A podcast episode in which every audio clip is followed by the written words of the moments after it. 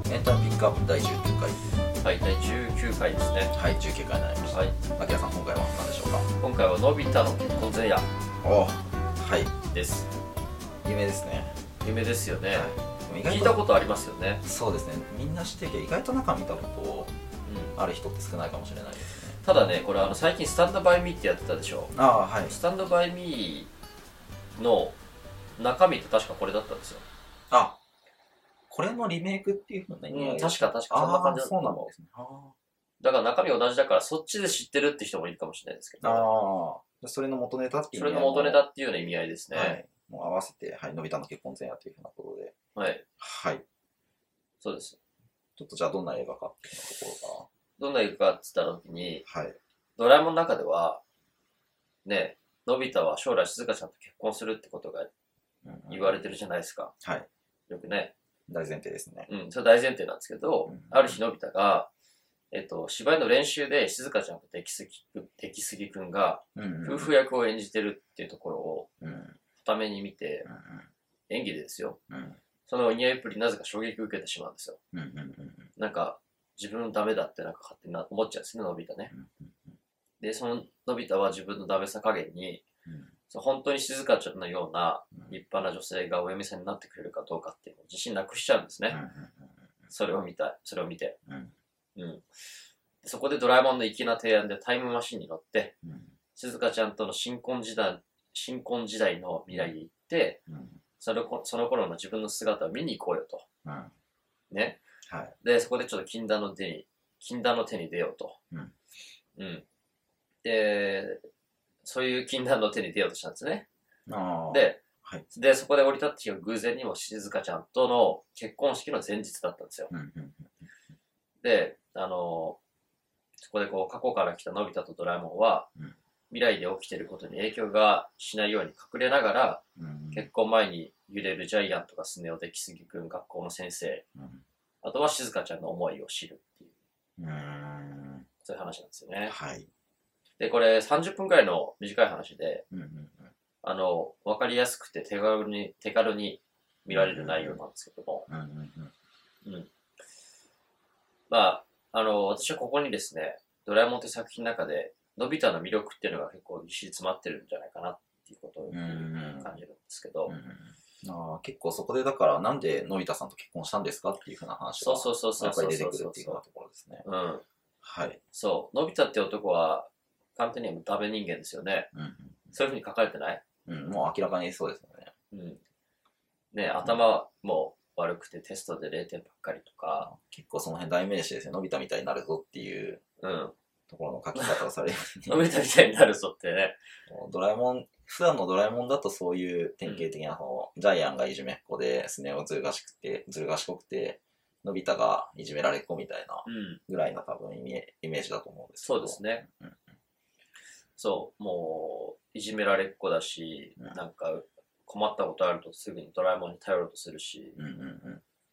なんかね、あんまりこう、褒められたような人間としては描かれてないですようん。ね。はい。うんうんうんのび太くんってね。うんうんで、確かに、あの、ジャイアンスは、あの、いじめっ子だし、スネ夫は、なんだろまあ、ずる賢いみたう、いなずる賢いし、うんっていうようなキャラクターが立ってるって意味で言うと、うん出来すぎくんってキャラクターもいいたじゃない。うんうんこれはのび太と真逆なんですよね。うんうん。頭良くて運動できて、うんなんか自立してて、うん他人から頼られてっていう。うん。まあ、本当に出来すぎな人っていうことですよね。出来すぎくん。はい。名前面白いね、出来すぎくんってね。本当に出来すぎくんだもんな、 あれ。出来すぎな出来すぎくんっていう。本当に火の打ちどころがないっていうね。はい。完璧人間じゃないですか、あうれん。うんうん。で、このね、あの、結婚前夜っていう話でも、うんうんうん。出来すぎくんって出てくるんですよ。はい。出来すぎくんってあんま普段出てこないけど、この映画で出てくるんですよね。うんああ、結構重要な立ち位置にいる。あめちゃくちゃ。ゃ重要ですね、うんこの立ち位置は。ほうほうほ要は、のび太の対比っていうような意味合いで出てくう。るんですけうんどう、んうんあの、なんだ冒頭でほら、その静香ちゃんと、うんうんあの、そうですね。出来すぎ君がすごい似合ってるっていうふうそうなそうシそーうンに衝撃を受けるっていう。そうそうそうそうそう。だから、出来すぎくんなのか、伸びたなのかっていう対比がね、そこにあるわけですけどうんうんうん、なんですかね、完璧なそのハイスペックな人間になるっていうね、出来すぎくんみたいな人間になるっていうのも一つの魅力なんでしょうけど、うんうんうん。まあ、この映画を通じってみると、それよりもっと大事なことがあるかもしれないなっていうことを思うんですけど、うんうんうんあのね、映画のシーンに戻って、うん静香ちゃんが結婚式の前夜に、うんあの、両親と最後に過ごす夜うんですね。うんそこに、あの、家族3人でお別れパーティーっていうのをやるんですよ。はいで、その後、静香ちゃんは、あの、一人娘だからね、一人っ子だから、うんが、あの、家を出ていくと、両親が寂しくなるってことを懸念して、うん両親のためにやっぱり結婚やめるってことを前前夜に言い出すんですよ。うんパパに打ち明けるんですよ。うん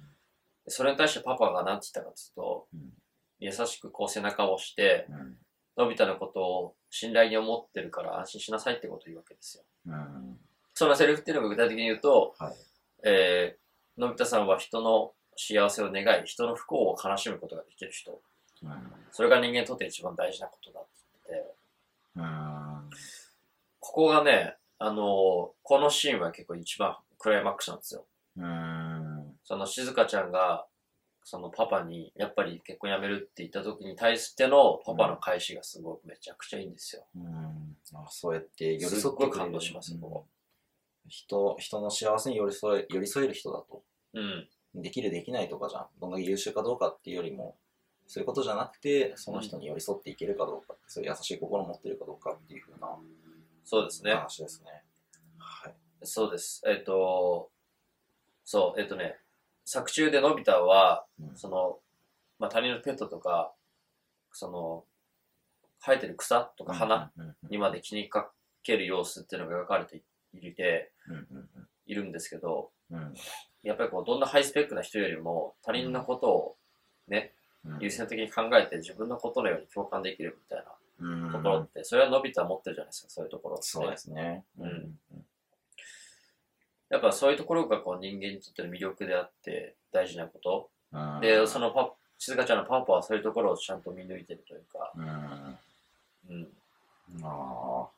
そうですそうですね結構そのだから表面的なところのそのどれだけ優秀かとかっていうふうな話じゃなくてうん、人としてのあり方というかその人としての魅力が何なのかっていうふうなところに結構迫っていってる映そ画うでですすねね。というふうな思いやりですね。うん、っうん、ていうふうなところでよろしいでしょうか。はい、はい。ということで、エンタメピックアップ第19回、テーマは、のび太の結婚前夜でした。